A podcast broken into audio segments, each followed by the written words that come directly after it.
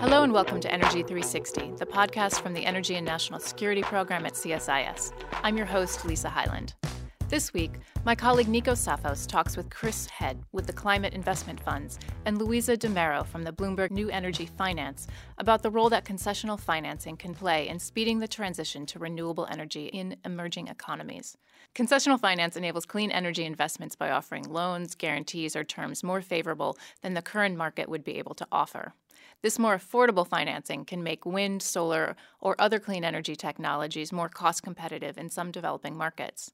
Chris and Luiza explore how concessional finance is part of the toolkit to meet our energy challenges, and they discuss projects where concessional financing has played a key role in moving the dial forward for clean energy investments. Let's turn it over to Nikos, Chris, and Luiza. Thank you both for being here. Um, Chris, maybe I wanted to start with you.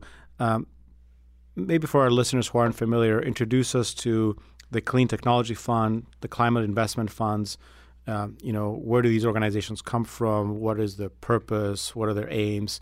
You know, how do you work, uh, and how do you fit in this broad challenge of the energy uh, transition that we're trying to make as a, as a world?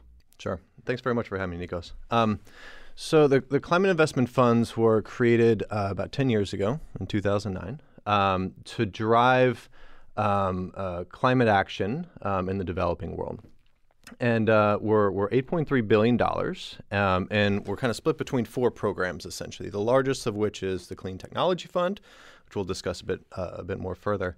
Um, that's at $5.5 billion. But we also do work in climate resilience, uh, sustainable forestry, and energy access. So our business model is based around working with the multilateral development banks to drive climate action. So we work with six of the MDBs um, that includes World Bank, IFC, African Development Bank, et cetera. Um, and so what we do is we provide them with uh, generally large amounts of concessional finance to help them um, invest and support sectors and technologies that they wouldn't otherwise be able to do, right? So we try to help them move closer to the frontier faster. And we do that by large amounts of concessional funds um, and uh, through technical advisory work and through working through what we call a programmatic approach, which is essentially work upstream on the policy work, you can work downstream on the investments, so you can come with a big kind of comprehensive package uh, to help drive action. And maybe as a follow up, when I think about you know clean technology, that's a pretty broad term. Are there specific sort of subsectors or areas that uh, constitute the majority of your focus? Yeah, so um, in the Clean Technology Fund, we, we primarily focus on renewable energy. So it's solar PV, wind, geothermal, CSP. Um, we have a pretty big energy efficiency portfolio as well. Um, and we also do work in sustainable transport. Fantastic. Um, Luiza, let me turn to you. You recently uh, was the lead author in a Bloomberg New Energy Finance report um, assessing the impact of this effort.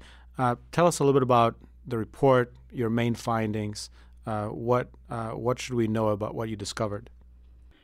Uh, this report looks basically at past and future of concessional finance, and how, both how it has impacted markets, key markets for CTF, but also what role it can play in the future. And the key finding of the report is that it concessional finance has the potential to substantially speed transition from fossil fuel to clean energy in fast-growing uh, emerging markets. And this includes both more mature clean energy technologies such as wind and solar, but also new low carbon technologies such as batteries for energy storage, for, for example.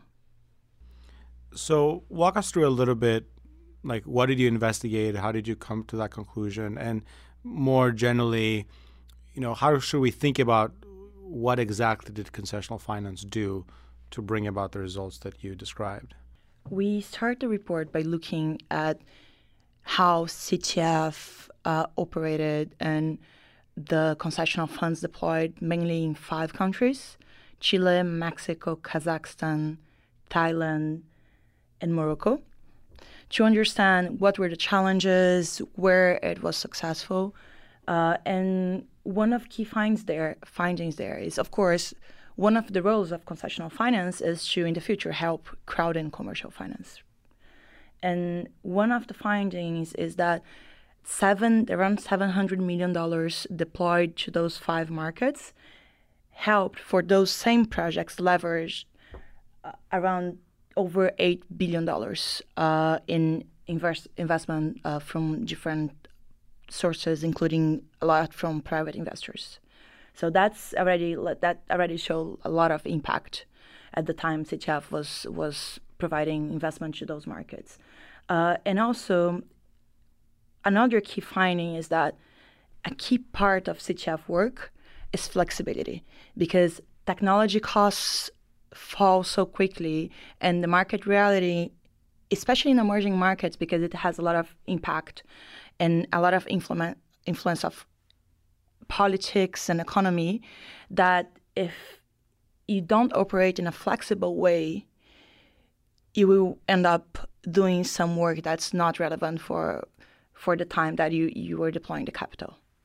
Can I ask you to delve maybe a little bit more deeply into the sort of eight billion? I mean, where did this money go? What type of projects are we talking about? And um, you can always think of concessional finance as, on the one hand, enabling projects, but you're also trying to maybe sort of drive change and, and do things that are not just about building the projects, whether that is getting the policy environment to be better or uh, getting the cost down. So maybe can you give us a little bit more flavor on the specific sectors where this capital was deployed and what, might we learn from them?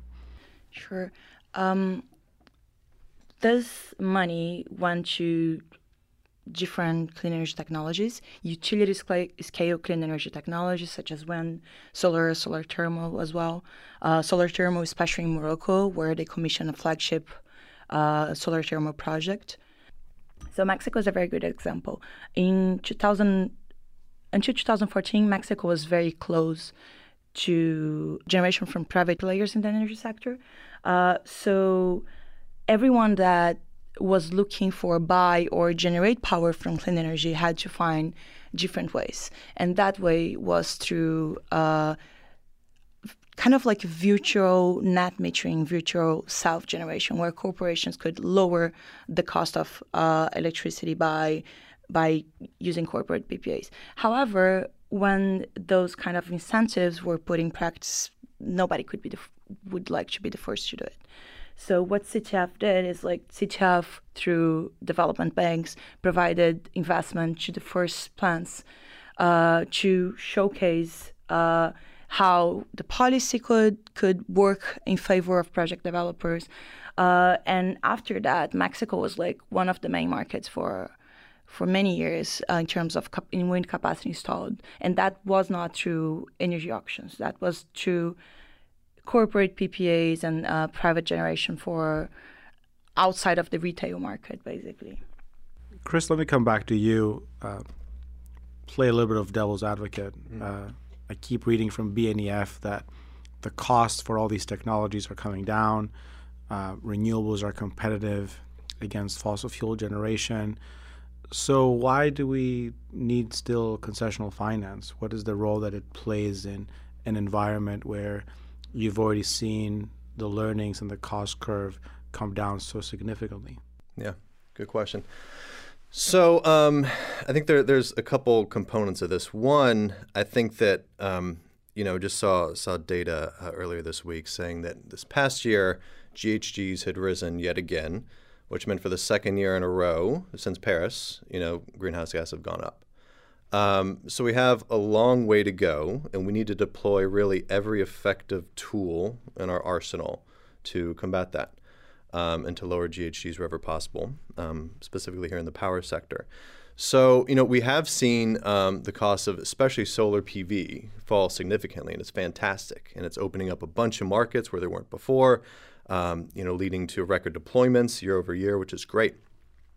Um, so, in some markets, as Louise was talking about in, in, Mexico, so we supported some of the first wind projects, some of the first private sector wind projects back in 2009, 2010.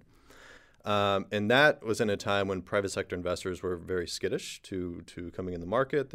Um, there were some macroeconomic challenges. The costs were still kind of high. So we came in with some with a concessional loan with both IFC and IDB on two separate projects. And through doing those projects, it served as a demonstration kind of effect where other developers and investors saw these early projects. I said, oh, you know, IFC's doing it, IDB's doing it. They're pulling in other developers. So it kind of decreased some of those perceived risks that were there in the market. So, um, and so now, as Luis was saying, concessional finance isn't needed in Mexico for solar PV and wind, which is great, which is fantastic, which whenever we're no longer needed that in that country. But I think you know, looking ahead, um, and I think that that the component on the tipping points in the report, which Luis will talk about in a bit, is very important. It's that you know we can get to the point where solar PV and wind are cheaper than you know, new build um, gas and, and coal. Um, but if we're looking at deep decarbonization here um, around the world, we really need to get to a point where um, it makes sense to start retiring some assets, specifically coal assets. And and even with the cheap technology, solar PV and wind to an extent, we're still not there. So by deploying concessional finance strategically, we can help you know accelerate that um, that point in which it is cheaper to essentially start retiring those assets and really go from you know the five to ten percent renewables in the power mix to where we need to be, which is you know the seventy to eighty percent plus. So let's talk a little about that future, uh, because I mean, the way I see it, on the one hand, as you describe, maybe there's some places where you have some success and therefore you're no longer needed. Um, but clearly, we're nowhere near meeting our broad uh, greenhouse gas emission reduction challenge. So, um, when we think ahead, what what's the future here? Uh, is it more of the same?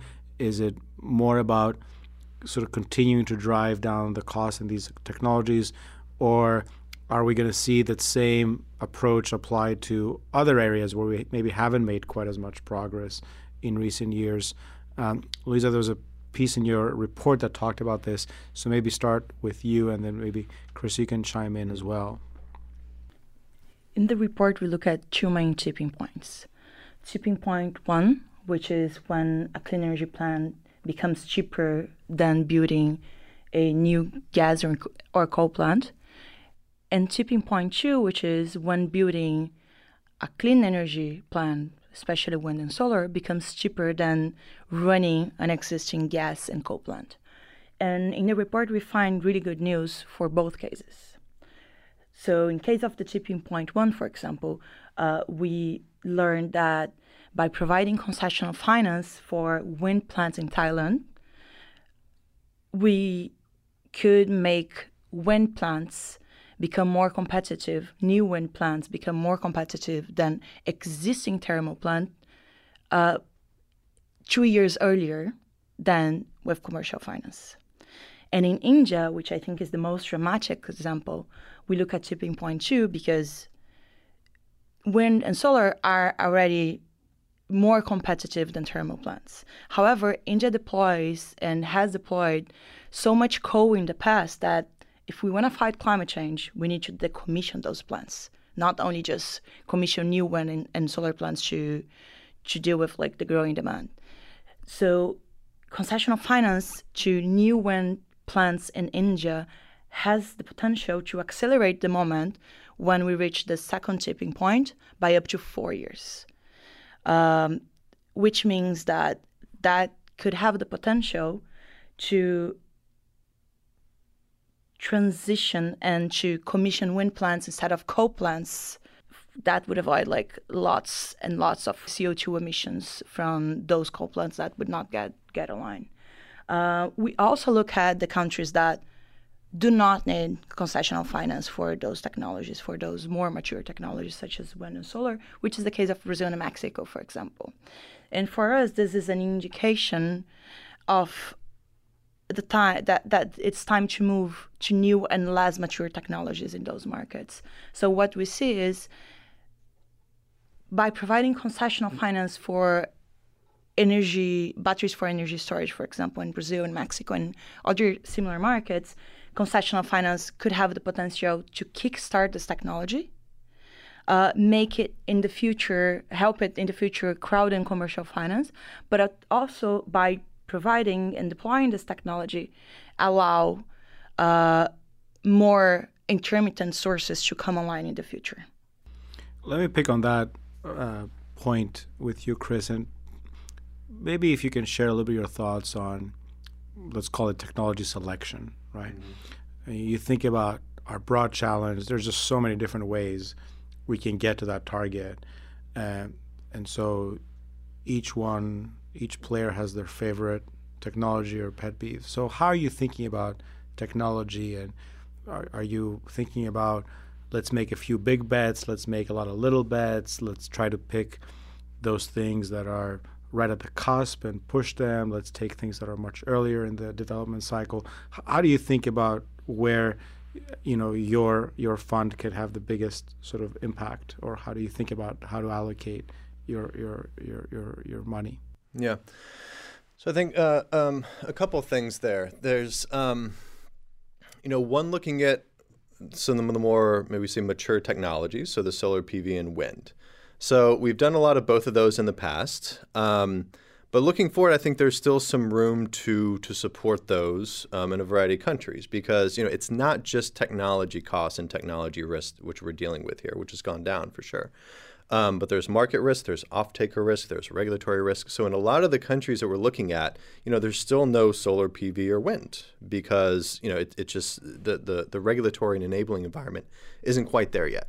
And so the private sector isn't quite ready to to go in there yet, um, even though you know PV is relatively cheap. So um, that's kind of one area where we can support. And through working with the multilateral development banks, of course, they do a lot of work in technical advisory, work with the regulator, work with the government to help kind of overcome those hurdles. And then we can come in with you know some financing to help do those demonstration projects, those first projects, essentially, make those happen.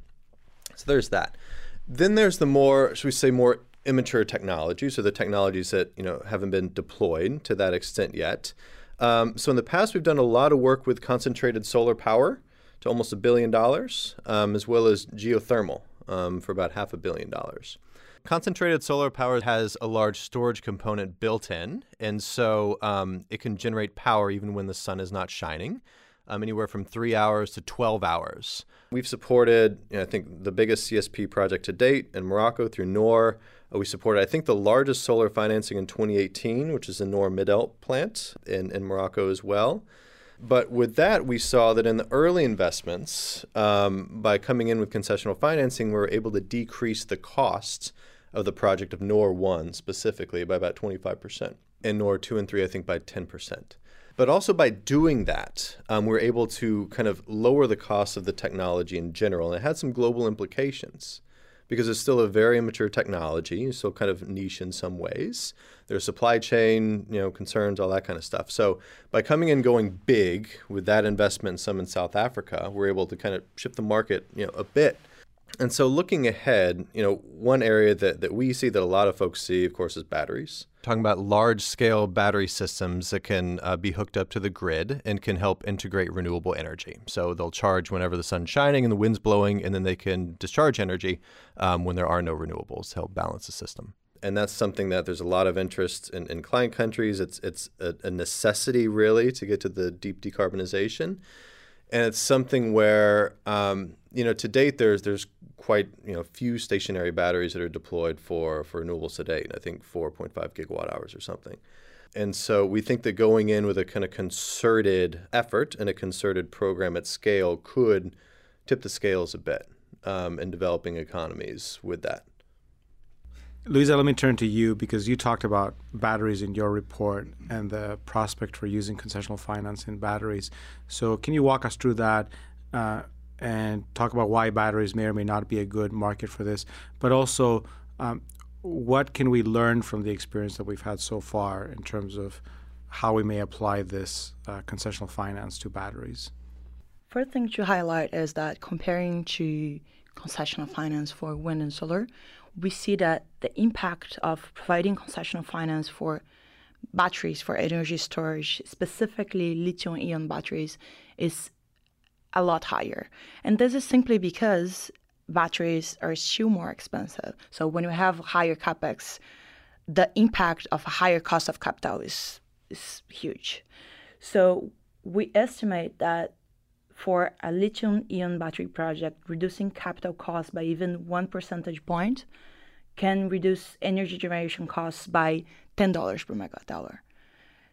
And this is really significant. So we believe that concessional finance and support also from development finance institutions to battery storage specifically could really provide like a lot of support for energy transition in emerging markets because as i mentioned it not only allows the countries to deploy a new technology but it also allows those countries to keep adding more capacity from wind and solar.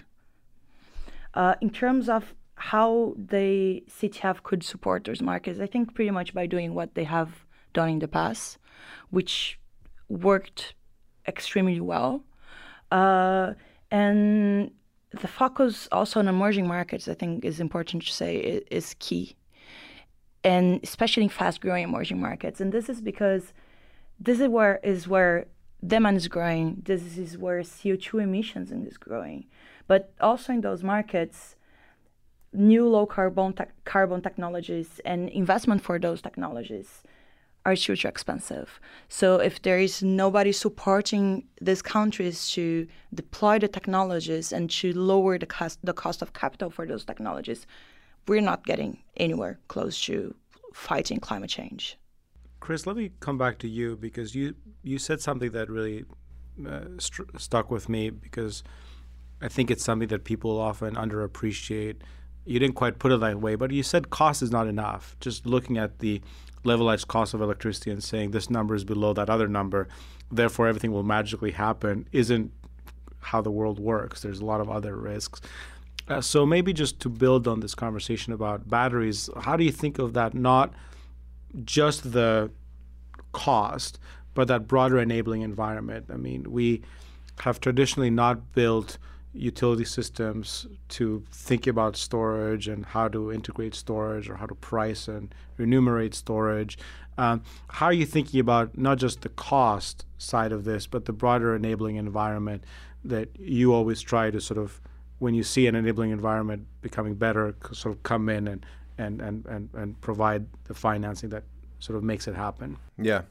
Yeah, so so on that point, I mean, cost is definitely one component. You know, the flip side is if the cost is too high, then all of a sudden, you know, that's very challenging. So once you can get the cost down, you know, that that that helps. But there's all these other factors that kind of we need to look at for this deployment.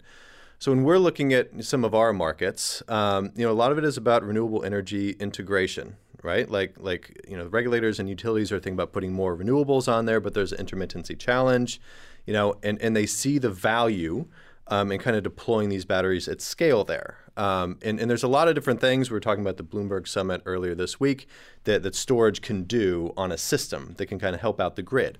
Um, but there seems to be a bit of a learning curve there. Um, and so that's an area where, at least to our partners with the with the MDBs, with the development banks, they can they can help out there because they have the you know, experience working with a lot of these emerging markets on these grids and kind of a variety of countries. So you know, so they can take a look at what does each country need, you know, given their low carbon trajectory, given their renewables mix, you know, is there a lot of hydro, is it solar, is it wind, et cetera? Um, and how can you put, you know, a, a major battery system in there? And so, you know, hopefully the intention is by going in there and supporting some of the first systems, it's the same demonstration effect that was had, you know, 10 years ago in Mexico. It's other developers, you know, other companies come in, they say, oh, okay, you know, the regulator's comfortable with it, the grid's comfortable with it, so we can go in and we can do the next, you know, however many gigawatt hours after that. So let me ask you a, a final question just to go a little bit beyond what we've been discussing here. And obviously, if you step back, one of the major challenges that we have is, you know, we need to be investing a lot more in areas that we're not investing enough, right, in terms of clean technologies.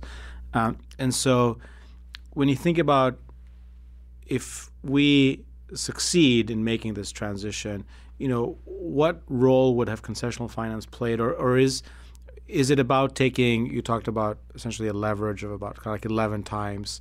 Uh, is it taking that to sort of 20, 25, or is it, you just have to do enough so that the private sector can get there.